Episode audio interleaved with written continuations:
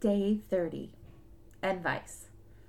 Yesterday, I got to see all of the eighth graders at school. It was a really wonderful experience for all of us. Having been separated from their friends and teachers for almost three months now, it was like a family reunion, short of the hugs and kisses for obvious reasons. We took pictures, exchanged gifts, told stories. At one point, each of the 60 eighth graders stood in the middle of a circle of appropriately distanced chairs of all their teachers. Each teacher would take a turn saying, rather loudly at times, what they appreciated the most about a particular student. Making people feel better than they were before they knew me. That's what my life has been all about. I want people to walk away from me not drained or confused, not uncertain, but happier, more joy filled than when they walked into the room that day. This is something my mother taught me a long time ago when I was 22 and first started teaching high school. There was a teacher next door to me who yelled at her students all the time. There was no classroom management there, and certainly no mutual respect. The students walked on eggshells. Do you know people like that? You're just not sure how they're going to react. My mother said it's like throwing your hat into the room to see what kind of mood they're in that day. She said, Kathy, some of my students come from broken homes, some are abused. Life is unpredictable enough for them. So I try to give them a predictable environment in my classroom. I took my mom's advice to heart.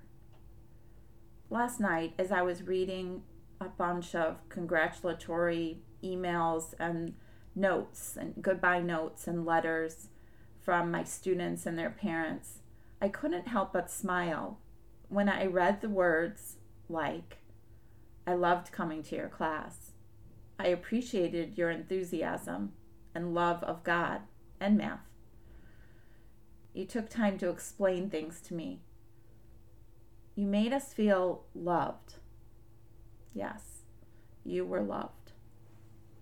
So, today I wanted to leave you with, as we're approaching the end of the May challenge, I wanted to leave you with some advice. So, get a piece of paper and a pen. The most important words in a marriage are yes, please, thanks, and sorry. If you're not sure what to say to each other, then say one of these. Don't be your child's best friend. They need a parent, and truly, for everyone's sake, you need a best friend. An adult needs someone to confide in about, you know, the really important issues in life but a child, I don't care how mature they are, they just aren't emotionally equipped to handle those things. Children need a parent to not only teach them right from wrong, but actually show them by example right from wrong. If you don't want your kid to be a liar, then don't lie to them. If you don't want your child to be rude to you, then don't be rude to the checkout clerk. Newsflash the pandemic is not her fault. Be kind to your siblings because you never know, they may get sick and you will lose your chance forever. This is one I've learned the hard way. If you are blessed with really smart children, praise God. But read a book on raising their emotional IQ. Getting along and being able to work with others is sometimes more important than being the smartest one in the room. Embrace struggles, they make you stronger and more appreciative. What is the saying? It's not the cards you've been dealt, but the way you play them. Guys, hard work pays off. The shortcuts, cheating, You'll see others doing this.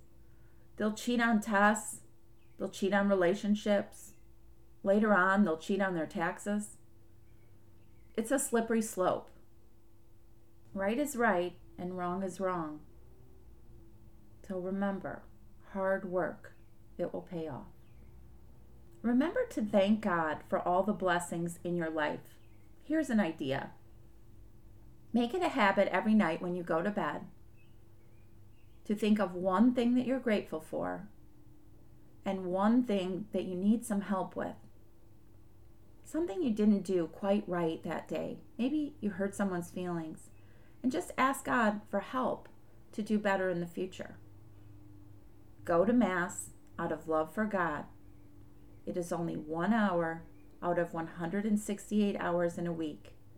I think when this pandemic is over, we will never take Mass for granted again. I always said to my kids, Mass makes me a better person. Say you are sorry to people you have wronged. Stop. There are people you have mistreated, people you gossiped about, or just didn't give the benefit of the doubt.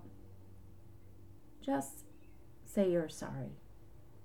What you want and what you need are two very different things. If you buy something to fill a hole and it doesn't help, then work on your relationships or help a person in need. That will fill the hole. Feed your soul. Find a way every day to go to that inner room, that spiritual principle. Read scripture, say a prayer, read a daily devotional like God Calling or Jesus Always. Breakfast. Break your fast. Breakfast. Break fast. I don't care when you eat it, but if you don't break your fast with enough protein, you will be hungry all day. Try two eggs or avocado toast, Greek yogurt with fruit or oatmeal. Find joy in your affliction. That's been my mantra for the last few years. When someone asks, How are you? be honest, but don't use it as an opportunity to complain about every pain and ailment. No one's got time for that. Or, as my friend would say, ain't nobody got time for that. If there's something that they can do for you, then share and then ask. Or think of one joy filled, uplifting thing you can share with them. Don't use it as an opportunity to complain. And my last piece of advice is read a good self help book. Are you struggling with depression? Read a book on depression.